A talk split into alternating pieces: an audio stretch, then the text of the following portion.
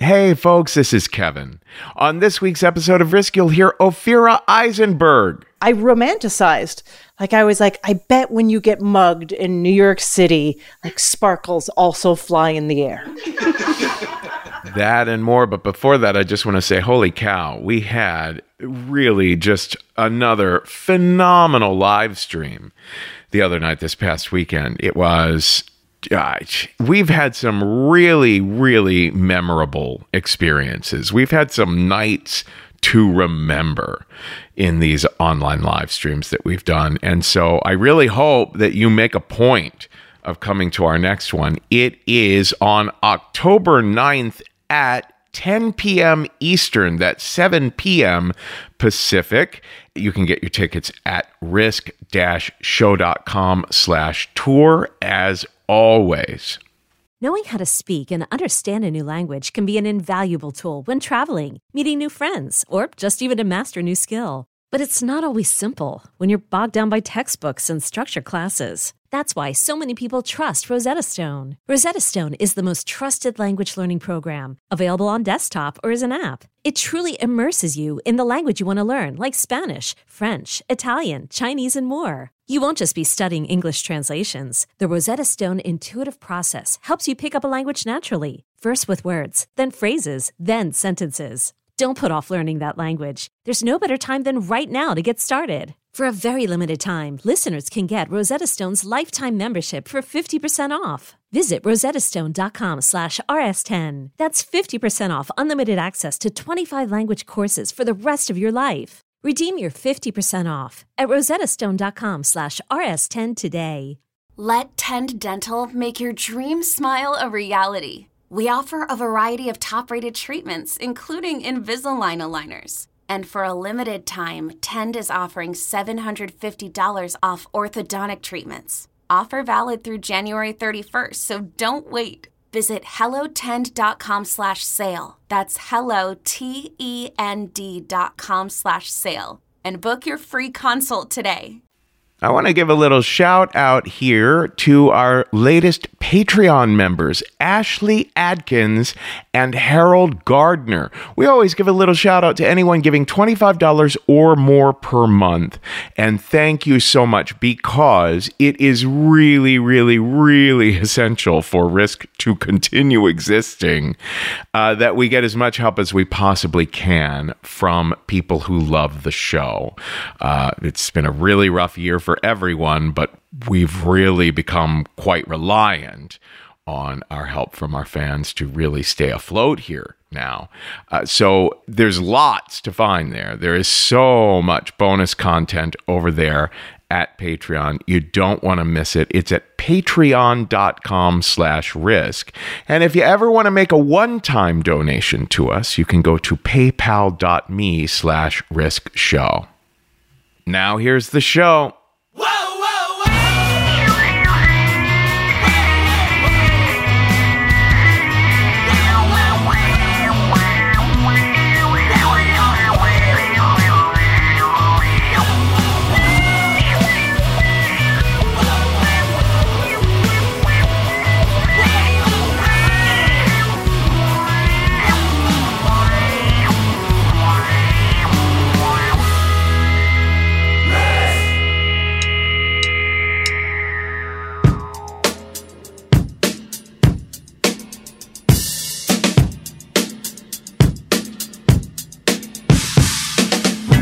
Hello, kids. This is Risk, the show where people tell true stories they never thought they'd dare to share. I'm Kevin Allison. This is Cesar Camargo Mariano behind me now. I knew I was going to trip over that one a little bit. Guys, we're all very emotional and overwhelmed lately, right? And last week, uh, we here at Risk found ourselves all wound up in lots of emotional conversations about one story in particular on last week's episode. One story really got risk listeners talking in the various places that people talk online about risk, but especially over at the Risk Podcast Fans discussion group on Facebook. There were a few separate threads about it. And I'll tell you, sometimes it's kind of a relief when listeners get really engaged in conversations about a story because there are stretches of time where people aren't engaging all that much, aren't reacting to particular stories all that noticeably, and I'll start to get worried and check to see if the download numbers have dipped. But it is the nature of this particular show that you, as a listener, are going to have mixed feelings about stories. So I hope that you do feel like the podcast itself is a conversation and that you're a part of it. You know, the more folks are talking about stories they've heard out there in the world, the better overall, I think. We on the staff are always talking about our own disparate feelings about this or that story all the time. We're processing lots of our own conflicting reactions to these complex experiences people are sharing about on the show. We are always asking one another for a second ear, you know. Someone will text me and say, Hey, how do you feel about this? I personally felt a little bit weird about what happened in the middle or whatever. And so we're always eager to see bigger conversations out there in the world about the stories and to jump in and chat with you. So, Laura Ford's story from last week's episode, the story was called Heartbreak about the adoption of two foster kids and how tragic that experience became. And this was a case where I knew that there would be a lot of reactions. But I didn't foresee that a lot of those reactions in the comment threads would have a tone. Some of the comments didn't feel so compassionately worded, you know, and Laura was pretty struck by some of those reactions. And myself and Cindy and Brad, our story coaches, we got on the phone with Laura to check in with her. And we talked about how some of the questions listeners were asking were good questions, you know, about getting further context around the story and how some people were actually making inaccurate assumptions about some of what was left out of the story for time and streamlining and so on. So, we all thought it would be nice to record a follow up conversation with Laura. And we did. We recorded a really nice conversation. And now I want to put together a short montage of some of the most important things that Laura said during the course of that conversation, and then put that after the story itself on that episode that the story was originally on. So the plan now is to re upload that episode, which is fittingly called Readjusting. So I think that by Tuesday, if you re download that episode, you'll find that it's now you know, the expanded director's cut version of that episode called Readjusting, where you can hear that follow up to Laura's story.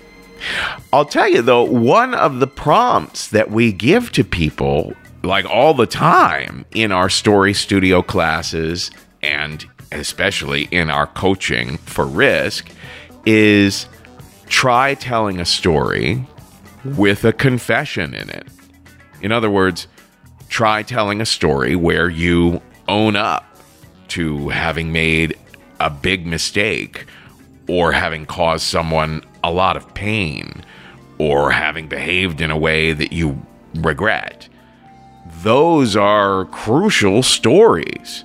I just told one on the live stream just last night about how I almost accidentally killed myself because of a completely stupid, irresponsible mistake when I was 24 years old. Those stories bring tremendous, you know, life lesson sort of inspiration or illumination to listeners. Or, uh, you know, the sense of, oh my God, other people are human too, and they struggle too. We learn a lot from stories about mixed feelings and messes made, you know? So we want to make sure that storytellers continue to feel secure that this is a place where such stories can be shared.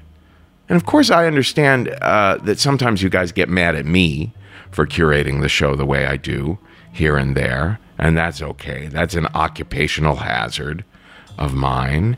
I respect, you know, different points of view about choices I make here. I try to listen with an open mind and treat everyone's feelings as being valid in some way. And I've definitely made made mistakes. I've made changes to episodes. Well, like the one I'm talking about from last week that is now going to be changed. So listen, let us all stay in conversations. Let's have lots of conversations. But let's also be mindful of being respectful of one another, as respectful as we can, you know, in those conversations. Okay, on that note, now that I've called the whole Risk family into the living room for this fireside chat, it's very apropos that this week's episode is called Make Yourself at Home. In a little bit, we're going to hear from Ophira Eisenberg, who is, she was on the first episode of Risk, the first ever one. Oh my gosh, who doesn't love Ophira? Ophira well, she's the host of Ask Me Another on NPR, for one thing. And for another thing, she's just one of the all time great storytellers. But before Ophira, we're going to hear from Paul Peglar. Oh my gosh, Paul is such a wonderful guy. He is one of the co founders of ECHT in New York City, ECHT. You can look them up on Instagram at We Are ECHT. It's an artistic what do you call it, collective. They put together such wonderful events and shows and experiences. We love them and we love Paul. And here is Paul at Caveat before everything closed down when Risk was still doing live shows in theaters in New York with a story we call Liquid Love Story.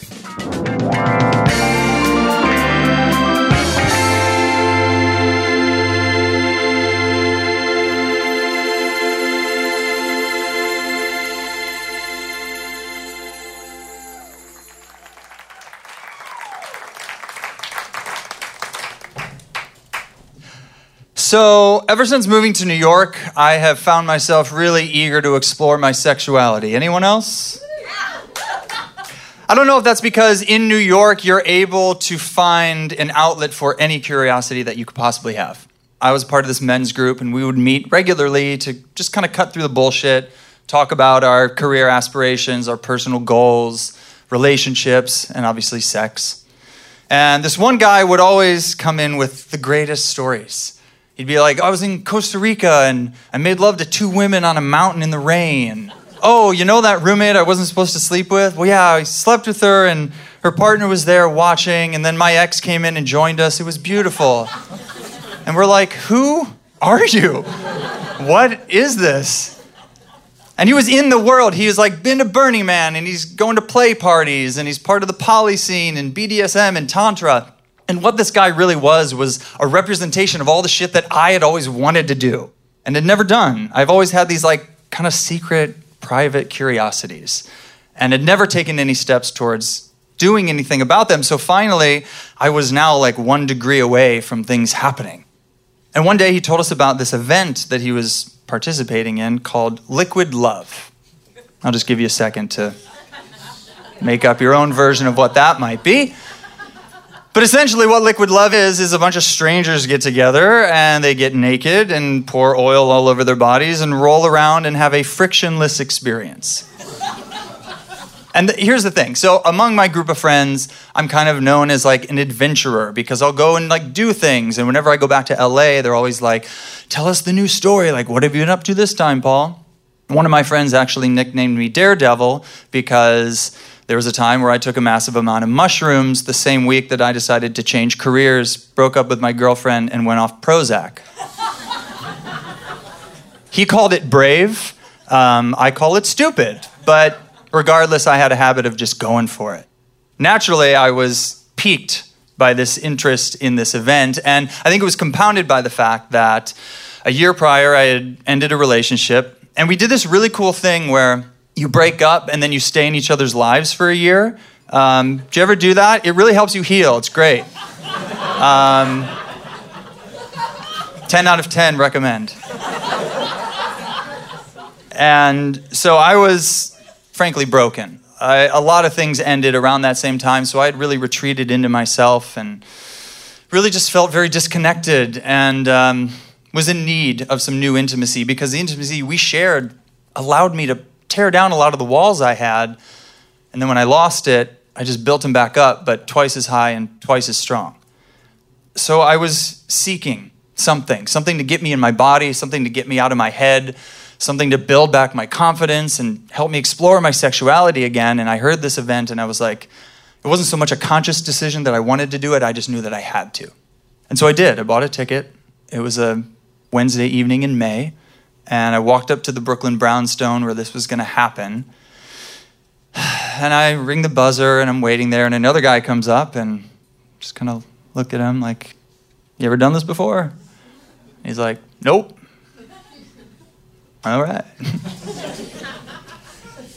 and then we go upstairs and we're let in, it's very friendly. Like, hey, oh, here, put your stuff here. And there was a snack table with tea and water and fruit and stuff.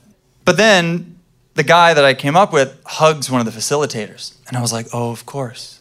Suddenly I felt like an outsider, and all of my social anxiety and my insecurities started bubbling up. And I was like, what am I doing? Like, I've made a mistake. Like, okay, maybe I'm a cool, like, daredevil with my friends, but here I'm a small fish in a big pond. And they handed out all these um, icebreaker question prompts so we could talk to people and get to know each other. And a woman came up to me and asked me what my prompt was, and I don't to this day remember what it was. I don't know what I said to her. I just remember feeling like a deer in headlights. And the truth is, I didn't want to connect with anybody. I just wanted to like have the experience. I was putting myself into the fire. I was going to have another story to tell my friends. Let's just get naked and let's do the thing, please. And so finally, uh, we were told to sit in a circle in the room. And the room was a living room, but it had been emptied out. The only thing in there were a bunch of pads on the floor with a tarp covering them, taped to the wall to prevent spillage. And the facilitator starts talking. Here's what you can expect from this experience. He was telling about the history of liquid love. It goes back to the ancient Greece or whatever. And Apparently, liquid love can be one of two things it can be a sexual space, or it can expressly not be. And ours was the latter. So we talked about consent and we talked about respect. And he's like, look, bodies are weird, okay? Things might happen. Erections are normal. And if you moan or you laugh or whatever feelings come up, that's totally okay. But we're not going to engage in our sexual impulses. So we stand up and there's about 30 of us in the room. And he says, Okay, look around. These are the people you're sharing this experience with. Take off your pants. So we take off our pants. And look, I come from theater, so like the nudity part wasn't weird for me. Like, whatever. But as we hold that space, he says, Okay, if you need to drink water, if you need to use the restroom, do that now. Otherwise, the rest of you just find space on the floor, lay down, close your eyes. So once everyone's settled, we do that. And he leads us in a little guided meditation. And as he's doing this, these two consent angels started walking around and pouring coconut oil on all of our bodies. Rub it in. Feel that experience. So we're doing that goes if you want more stimulus, you move to the center of the room. If you want less, you move toward the wall. Otherwise, begin. And it's around this point that I'm like, what the fuck am I doing? like, okay, I know I wanted to like challenge myself, and so I bought the ticket and I followed through. I showed up, and here I am, I'm doing it. But like, what the fuck am I doing? I didn't think this far ahead. Do I just roll around? Like, what do I do now? Uh, you know, and like, I'm okay, don't get an erection, but like, it'd be fine if you did. And so I'm like trying to navigate that. And I'm like, all right, well, it's not sexual, so don't inappropriately grope someone, but you know, also go with the flow and try to flow with the energy of the room and having this like connected, cosmic, frictionless experience. There's people moaning, there's one woman laughing hysterically, and like, things are just going great for everybody else, but I'm like in a room with a bunch of naked, oily strangers and I'm still stuck in my head. Like, what the fuck? I came here to get out of my head and into my body, and still I was stuck. Okay, so I was rolling over, felt some penises. Okay, like at one point, my face was definitely between a woman's legs. There were boobs, there were butts, limbs just flowing around. We're all like moving, and I'm just like, Ugh. and so I don't know if 40 minutes passed or two hours. I don't really know. But eventually it ended, and he said, Okay, take your time, come back into the space. And then eventually I heard some conversation by the snack table, and I'm just laying there with my eyes closed, more in my body, but still in my head. And so I decide to get up, and there's oil everywhere, so I'm like trying to open my eyes. And there's a few remaining glistening bodies on the mat, and some of which I would have loved to engaged with had it been a sexual space. And then I'm like, wait, why wasn't this a sexual space? You're telling me that a bunch of strangers are to come, reserve a seat, and it's not to be sexual? And then I was like, okay, well, wait, maybe, all right, it's like dipping your toe rather than diving in. And would I have even come if it had been a sexual space? And now I was getting mad, and the whole thing started feeling phony, and I was just like, I'm done. So I stood up, I grabbed a strawberry, toweled off. Everyone's naked, just chatting, like it's fine, like, da da da, normal. and so I get dressed and I leave walk out into the night. And as I'm walking back to my bike, I'm really left with why did I just do that? What did I get from that experience? And the truth is, the real profound moment happened before our clothes even came off. Because during the conversation about consent, we did this exercise in which you partnered up. And one person lays on the floor, and their partner provokes them, provokes them, what? Provokes them into finding their boundaries. And the goal is to find your no. So you poke, you squeeze, you slap, you tickle, you itch, you massage, whatever it is. And the goal is not to hurt them or make them uncomfortable, it's to push them so that they react, so that they find their edge, so they know where it is. And so I partnered with a woman, she lays down, and I feel like a child. I'm like, gently like stroking one finger on her leg and like pushing into her. I'm like, I don't know what to do. And she's clearly a pro because the scale is green, go, yellow, just be careful, red is no, stop. And she's like, green. So I was probably very boring to her.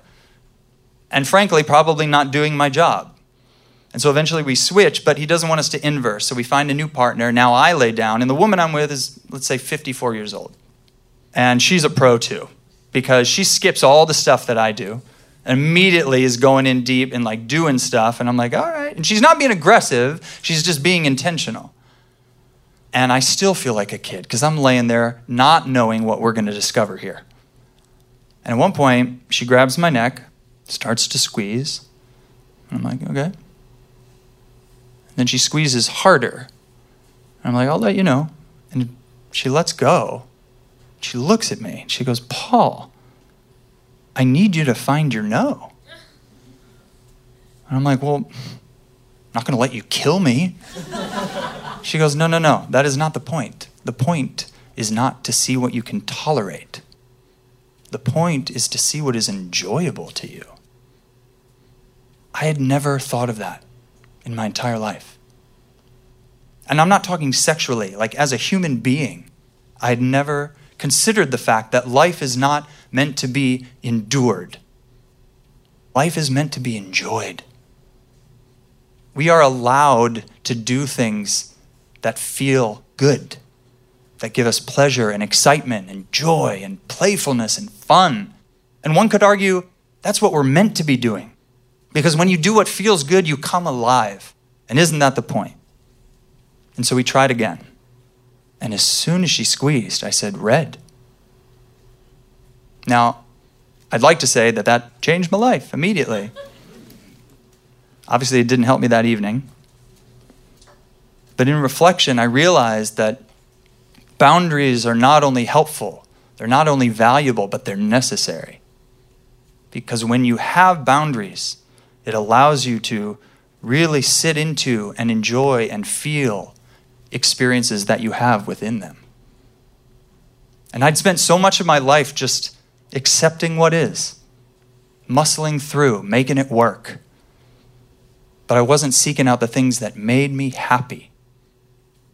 And now, two years later, I've gotten better. I don't just give my time away. And I'm smart about how I use my energy. So I have gotten better. But here's the kicker two years later, and I still have not been to a sex party. what the fuck? Like, what is that thing keeping me from doing the thing that I know and have known for years that I want to do? That fear, that friction that I was trying to escape in a pile of oily bodies, that's not out there, that's in here. That decision and that doing, there's a fine line. And it's just an invisible wall, it's just a boundary of our own creation. And while boundaries can be helpful in teaching us how and when to say no, I'm really hoping that it's time to finally fucking say yes. Thank you.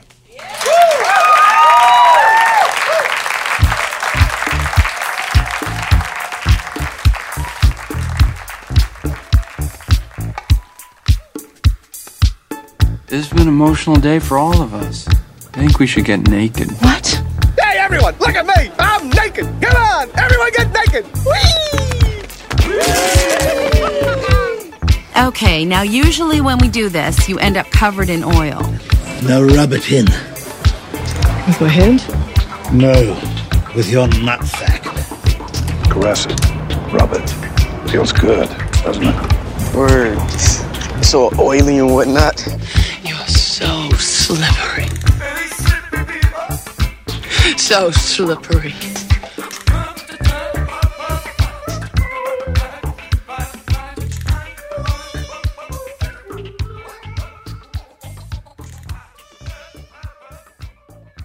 You know, um, when I, I, was 25 years old, the very first time I went to New York City, and I never forget I went there on a Greyhound bus and I was just staring out the grimy Greyhound bus window, you know, as we're driving, just, you know, freaking out. I'm like, oh my God, I'm going to go to New York City. Like everything's going to change. Uh, I was so naive. I mean, it is a little late at 25 to have never gone to New York City, but I have to tell you, I fantasized it kind of my entire life. It started when I was four years old. I was obsessed with Sesame Street, but not with the monsters and or Transylvanian counting. I was obsessed with the apartments. I was like apartments. I because it did not look like the suburban neighborhood I lived in in Calgary, Alberta, Canada. I didn't even know of anyone who lived in an apartment, but those, you know, I was like, this looks amazing. Everyone gets their own room. You have neighbors and friends everywhere. You know, you hang out on the stoop. You're minutes away from a soda shop, uh, and there's a sarcastic garbage can. Like it just seemed, I really was like, where is that? I remember saying to my older brother, I said to him, I wish Sesame Street was real and he was like, you know, that's New York City. And I was like, oh, interesting. And then I re- also, this is like shameful. I only remembered it for this. I used to write little fiction stories when I was like 14 and 15 years old, mostly for myself, but with the intention that, you know, one day someone would read them and then they'd be like, this should be published. Never happened. but I would write these little stories when I was 14 and 15, and the main character in the story was me as a woman living in New York City, I guess, whatever my perception of that was, in an apartment. My character was a starving artist whose apartment was small, but, you know, was boho chic. She had cleverly reconstructed milk crates into furniture. You know, she was crafty. and her best friend was a street musician down the road who played saxophone. that was, and it was just the little adventures of me as that person. My name was Missy, and I would just write all these little stories about what Missy was up to. Cause, you know, and it was just like wandering. I would just like have these stories about just wandering through the streets and having friends who lived in apartments. I had no intention of ever moving to New York because honestly, it was a fantasy. The images that I'd put together were from my brain Sesame Street, the movie Annie. That was a huge part of it. Crocodile Dundee, I gotta say, that was a huge part of it. Uh, and Working Girl. So I cobbled all of that together, and that's how I saw New York City, but still television, film, and my own brain. And I was like, I'll never go there. It's not for me. It seemed like it was for rich people. It seemed like it was for Americans, not for nothing. And it seemed like it was dangerous. Dangerous in a way that I romanticized. Like I was like, I bet when you get mugged in New York City, like sparkles also fly in the air. so then, you know, I go to uh, college. I leave Calgary, Alberta, Canada to go to college in Montreal. Most of my friends kind of dispersed around the country. And I had one friend that went to NYU. And we were all obsessed with that, that we had a friend that went to New York. And I would call her up all the time. We, we uh, would talk all the time. And I'd asking her about what is it like? What is it like? She just seemed changed immediately by the experience. She would talk to me on the phone about all these things I had no idea about. She was like, Well, you know, I was shopping. I don't know. Do you know the designer Patricia Field? And I'd be like, Yeah, yeah. I, talk, you know, I would just fake it all. She was like, Yeah. So we were shopping there before we saw the Blue Man Group. You know, she was just like peppering all this stuff about her life and all the cultural and theatrical and fashion stuff that was around her in New York. And I felt like a country bumpkin talking to her on the phone. I was obsessed with wanting her life. Seemed unattainable. That year, she said to me, Ophira, why don't you just come to New York? Why don't you come to New York for New Year's Eve? I was like, what? And I, I was like, I can't, I can't. I, and I said to her, I have a hundred dollars. Like if I traveled right now, I could only bring a hundred dollars. Uh, and she was like, well, how much is a bus ticket? And I was like, I don't know. I can call up Greyhound. I can let you know. And she was like, listen, if you can get a bus ticket and bring your $100, just come down for New Year's Eve day. And then we'll spend New Year's Eve together and go back on New Year's Day. And you'll probably get a cheap ticket because nobody wants to do that. And I was like, okay, great. This is how I've lived my entire life. Whatever nobody wants to do, that's where I come in. so uh, I call up Greyhound. Tickets uh, I were $36 seemed extraordinary. And so I packed my best clothes that I thought I had. Uh, packed, you know, boots and a red shiny shirt that I thought was cool. New York cool, maybe. And uh, I went down and I got on this Greyhound bus, you know, and I just didn't know what to expect. But as we are on this bus and I'm looking around at the other people. Of course, no one looked like they wanted to be there. No one ever looks like they want to be on a Greyhound bus. I was the one sort of idiot being like, this is amazing. And as we are coming into New York, you know, I think I'm expecting like we're coming into Disneyland or like we're coming into Las Vegas. Like I'm expecting this sort of grandeur to appear on the horizon. But as we come in, it is dreary. You know, it's uh, just gray. Uh, I mean, it was December 31st, you know, and there was no snow on the ground. It was cold, but there was no snow. It was just this uh, like freezing rain. And I just saw this skyline of a lot of buildings, and they were all just gray and brown and gray and brown. And as we're getting closer into Penn Station, uh, looking at the people, no one looked excited to live in this fantasy of mine. They're just running around, annoyed. They look rushed and bitter. And if you know anything about New York, every port of entry is disappointing. LaGuardia, JFK, Port Authority, I mean, Grand Central, maybe. But Penn Station is the absolute worst. It is like being inside of a McDonald's that nobody has ever cleaned. uh, and I get out of that bus and I'm walking through, you know, this a grimy, windowless station full of dirty tiles outside, and there I am in New York City. And I think, oh, it's it's gross. It's just totally gross. I was wrong the I was just wrong with everything. I make it to my friend's apartment. I gotta say, her apartment is super small.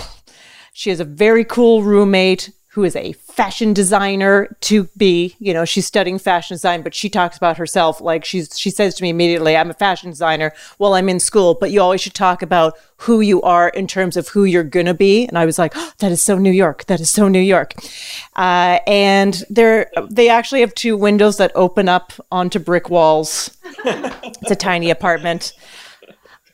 I didn't realize that my friend Diane, who I was visiting, was very stressed about this plan for our New Year's Eve. It, something hadn't come together, and she was stressed, and she said she had to make a bunch of phone calls. And I kept saying to her, you know, don't worry about it. Don't worry. I mean, like, I'll be happy anywhere. I'll be happy anywhere. We can just go anywhere. And she kept looking at me going, it doesn't work like that. It doesn't work like that. I was like, what do you mean? Let's just go anywhere. She's like, we can't just go anywhere. She's making phone calls. She's making phone calls. And then finally, she's happy. And she has procured an invitation for us to go to a house party. You know, I didn't come to New York to go to a house party, but I was like, whatever. I did say I'd be happy anywhere. So I show her my clothes that we're gonna wear. I'm gonna wear for our New Year's Eve in New York, uh, and that she says no. And I remember she gave me this. Uh, it looked like a purple. It was a dress, but it just looked like a square piece of purple vinyl with a um, head hole and armholes that reached, uh, you know, just with just a little bit of the panty showing. I would say it was just that long ago, just so you get uh, so a hint of panty, I believe, uh, was the the length. And I had a pair of. Uh, she gave me a pair of heels. And we were off. She, of course, looked fabulous and had like a faux mink coat. And we take a cab that she's in control, which is amazing. I felt like I was just watching the work of a master as she's navigating us. And we get to, um, we are in Midtown. And Midtown, as everyone knows, is basically blocked off in New York City on New Year's Eve for the infamous ball drop. And she says, okay, we're going to get out here and walk because the invitation for this house party that we are going to is in Midtown. It's all sort of lost to me, but I am following her, and we can't get to Midtown because it is barricaded with police and barricades. But we walk up to a pair of police guards.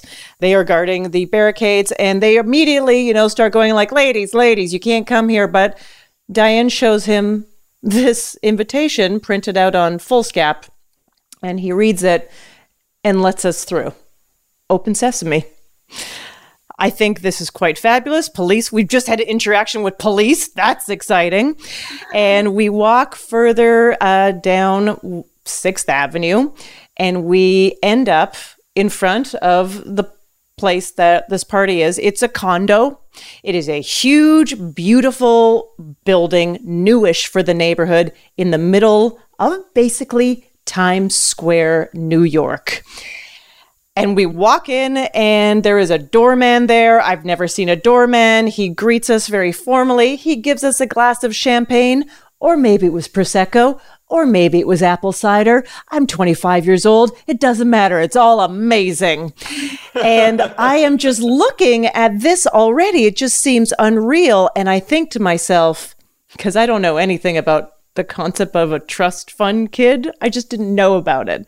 And I'm looking at this thinking, if I work really hard, you know, maybe someday I can have this. The apartment party is on the very top floor. So we ride the elevator up to the penthouse and the doors open. It is some 25 year old's apartment, clearly a trust fund kid. They didn't work hard. Their great great grandfather worked hard, and maybe the whole line down. But there they have this amazing apartment. It's all white. I remember turning to my friend going, It's like the kind of place Celine Dion would live. and it's filled with other 25 year olds who are dressed pretty cool, but they make me feel like I fit in. And someone hands me a drink, and I'm a little afraid to talk to them because I think they're all probably better than I am, but people are very welcoming and they're nice. And I'm starting to feel like it's something, like I'm part of something, and it's fun. It's getting close to midnight, and the person that's running the party says, Everyone out onto the terrace. There's a terrace, so we all go out onto this terrace. And you know, it's the top of this building in the middle of Times Square. So we are within eye shot of the ball that is about to fall, and down below us are the throngs of people. And the countdown starts 10, 9. I mean, I can't believe it. We're counting down as we're hearing people below us, thousands of people count with us. And we get to one, and the ball drops, and everyone cheers. Uh, it just feels like loud is coming all around me and within me. And some guy that looks like Benicio del Toro grabs me and kisses me. You know what? It was the 90s. Maybe it was Benicio del Toro. but he just kisses me and then he looks at me and he dashes off. And I think, ah, that is so New York just to make a loving connection and then be off to the next thing, you know? And everyone on the on the terrace starts chanting, "We're in the center of the world. We're in the center of the world." And I'm cheering with them and the confetti is flying in the air and because it's so cold, it looks like sparkles. And I think to myself, this is it. This is the fantasy that I've been leading up to my entire life. And you know what? It's a sign. And I'm going to move to New York. I'm going to move to New York. And this is what New Year's Eve is going to be like for me every single year. I will tell you, I've been living in New York for 20 years, chasing the dragon. It's never happened. I've basically never been able to crack New Year's Eve. I've done it all. I, I think last year I watched the ball drop on television, which seemed a special kind of unimpressive when you know it's a mile away in real life. But I don't know what New Year's Eve is going to be like coming up. But my fantasy now my fantasy now is that I'll be in New York for New Year's Eve and I'll go to a subpar bar that's a little too crowded and I'll pay 14 bucks for their Bud Light or whatever. And I'll have a couple friends with me there. And at midnight, I'm going to hug a stranger. Thank you. Fabulous. Yeah. Ophira Eisenberg. My god. Don't worry. I won't hurt you. I only want you to have some fun.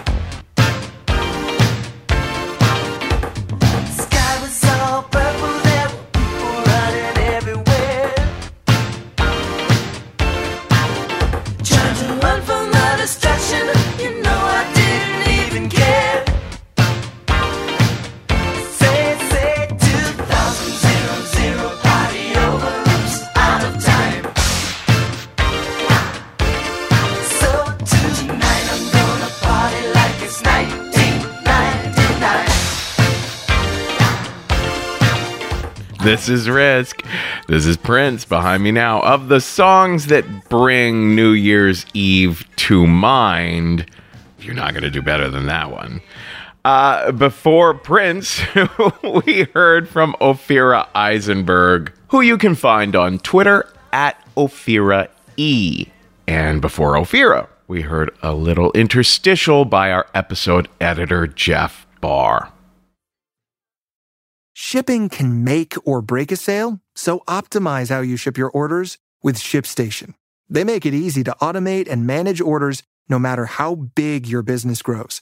And they might even be able to help reduce shipping and warehouse costs.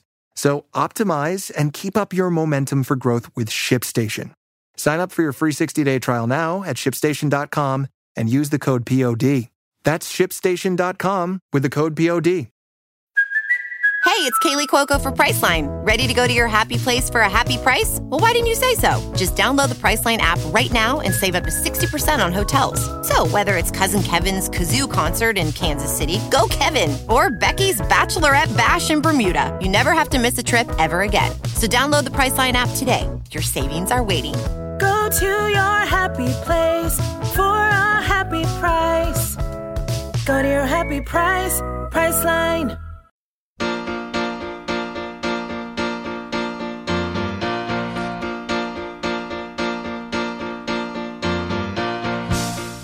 Our final story on this week's episode comes to us from someone who we love so much. He is a staple of the New York City storytelling scene.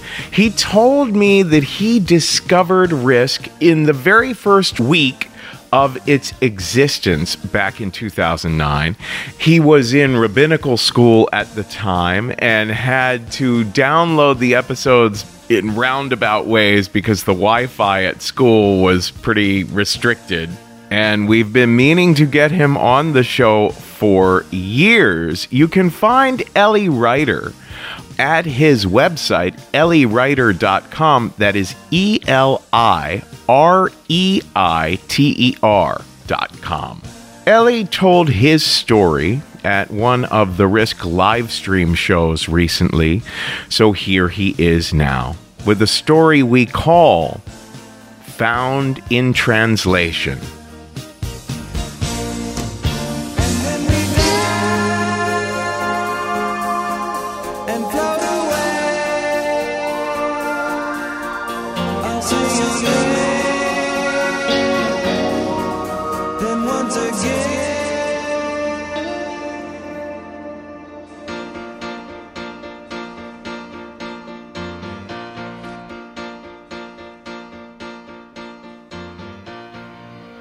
So it, was my first day of college class, and I got in front of the group and I told the class what I wanted to study and how I was looking for a partner. And there was complete silence and cold stares. Some things didn't change. See, I was a late bloomer. After dropping out of rabbinical seminary, I got into college at 22. And really, that was the first time in my life that I was in an environment where there were people who didn't look like me, there were people who didn't sound like me. I came from a school where like it was all boys. We wear white shirts. We wear black dress pants. And I got to Hunter College, 25,000 students from every socioeconomic class and background. And I'd be walking in the halls and I'd be completely confused. And like, even to fit in, I bought my first pair of blue jeans. Or as my 10th grade Rebbe called them, the pants of the Gentiles. I remember when I told a teacher of mine that was going to Hunter, his first reaction was, "Isn't that a women's school?" and I'm like, "That it was in like the 70s, like the 1870s." so I got there and I sort of couldn't find my place because I was still very religious and observant, and I was in this very secular environment. Like one professor of mine got arrested for uh, protesting, another a person was part of the Weather Underground terrorism group.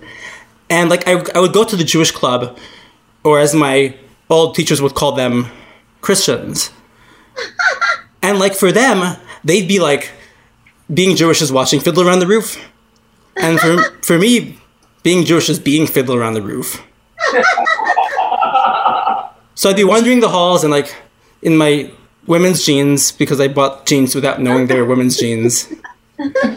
And I got to this linguistics class. I wanted to do original research on Orthodox Jewish English. And if you don't think that exists, if you're ever in New York, go to B&H.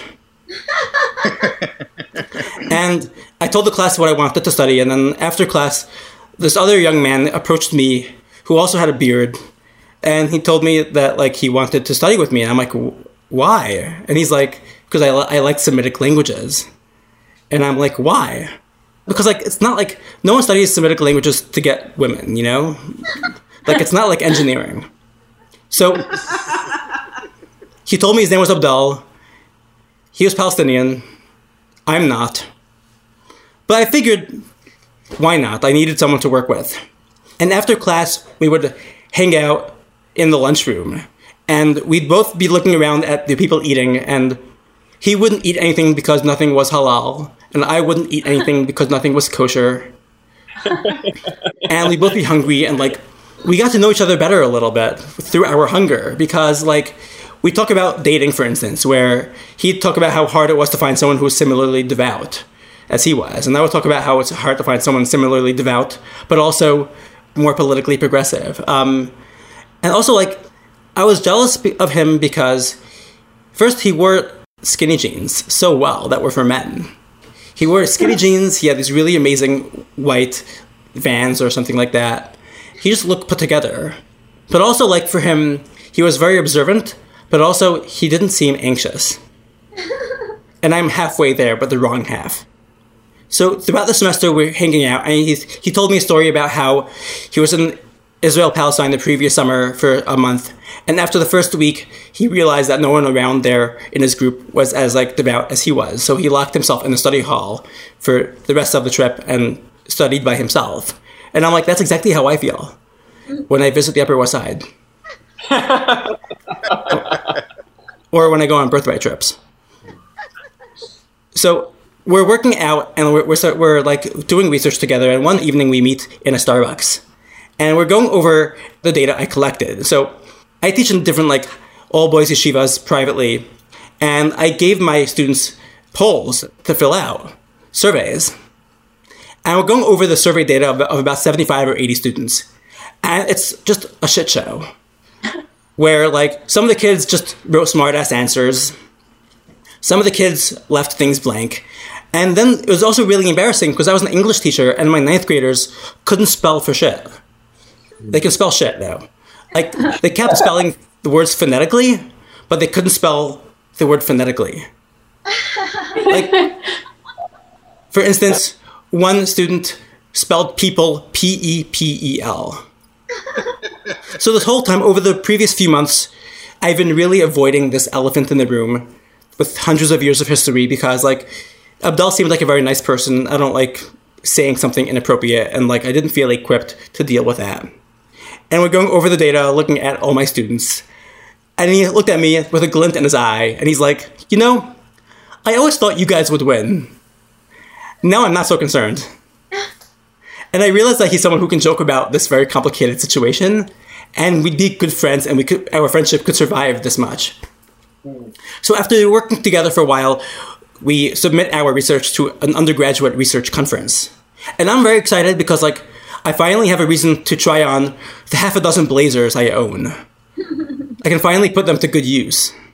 Even though I was an undergrad, I still dressed like some wizened old professor from Hogwarts. we got there and I'm looking at the roster who's who's presenting that day. We have cancer research, HIV research, research to prevent infant death, yeshivish, cancer research, cancer research, cancer research. And although there was a contest for breast presentation, I saw we would lose regardless because like everyone was doing such serious stuff and that we were not doing that such serious stuff. The conference started and I hid myself in the bathroom. I was very, very nervous, and Abdel texted me to get my tuchas over there right now. Although he didn't use the word tuchas yet. he didn't know the word yet. I get back and I'm wearing a blazer because, and we start talking about our research. And after we speak for a few minutes, the academics in the room, who are very scary, ask questions, we answer them, and there's a very lively back and forth. We finish, and I, I meet his mom, she's an amazing woman, and we say our goodbyes. And his mom invites me over to dinner, so I left hungry but also excited to try his mom's cooking. And the next day, about 5 p.m., I get a text from Abdel saying, We won the conference. We did serious work, and I can finally own those blazers and buy more. Fuck yeah. the semester goes on, and we present again and do more research. And we're friends throughout the semester. Like, we hang out, we get coffee, I see his family again. And then the semester ends, and he's going to Israel and Palestine to teach again. And he flies out June 10th or so. On June 11th, three Israeli boys go missing and war breaks out. They find the boys who are killed, and then there's a lot of combat both in the West Bank and the Gaza Strip. And I'm looking at social media, and all my friends, my Facebook friends, not my real friends, really come out of the closet as like, you know, like assholes. and I read the news, and like, my first fear is that Abdullah's dead. There are a lot of casualties, there's a lot of like issues happening. My second fear is that like he might not want to talk to me. Hmm. I don't know. I don't know how he's feeling these days. I don't know how anxious he's feeling. I sent him an email to see how he's doing, and I sent him a second email after not hearing from him for a week. He emails me back a week later, being like, "Hey, Ellie, shalom," which is a good sign because he's learning. He's like, "Hey, Ellie, I'm thinking about you and your family right now because he knew I have a lot of relatives in the region." He's like, "I'm praying that your your family and friends stay safe." he told me that luckily he was safe and he just wants the fighting to end. But he just his main concern is me and my family. That could have gone a trillion different ways, but his main concern was me. And it was a very close, touching moment. The next day there was a Jewish fast, and also the same day was also a Muslim fast. It was commemorating the destruction of the Jewish temple. And it was getting dark that night, and the fast ends in the evening and I ended up buying from a cafe mint tea. And I was sitting on a subway platform with a mint tea, smelling very aromatic, and it like I was very thirsty from a long day of, of fasting, and I just wanted to have some.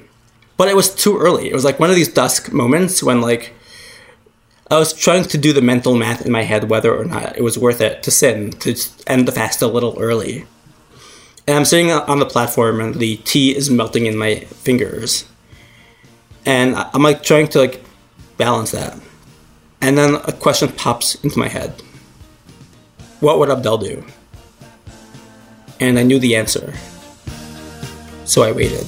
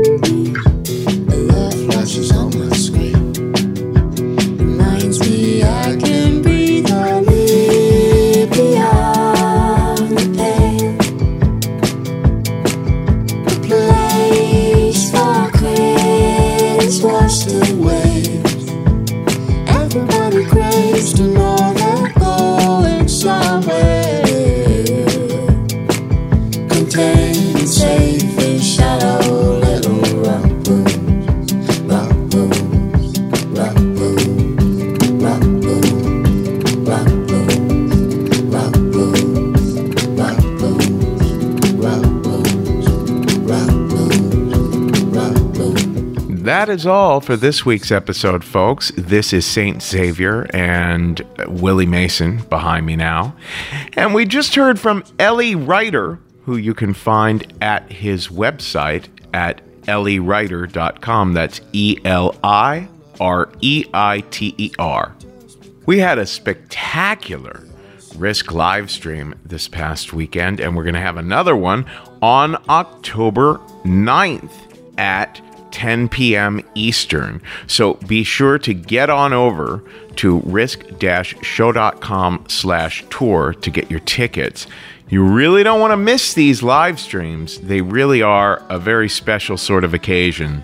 We're making lots of beautiful memories out of these nights that we spend with one another online. I was talking about comments before, uh, comments specifically, I was talking before about over at the Risk Podcast Fans discussion group on Facebook, but did you know that one of the very best things you can do for us here at Risk is to go on over to Apple Podcasts, where they list podcasts in the iTunes realm, and leave a five star review for us there on iTunes in Apple Podcasts.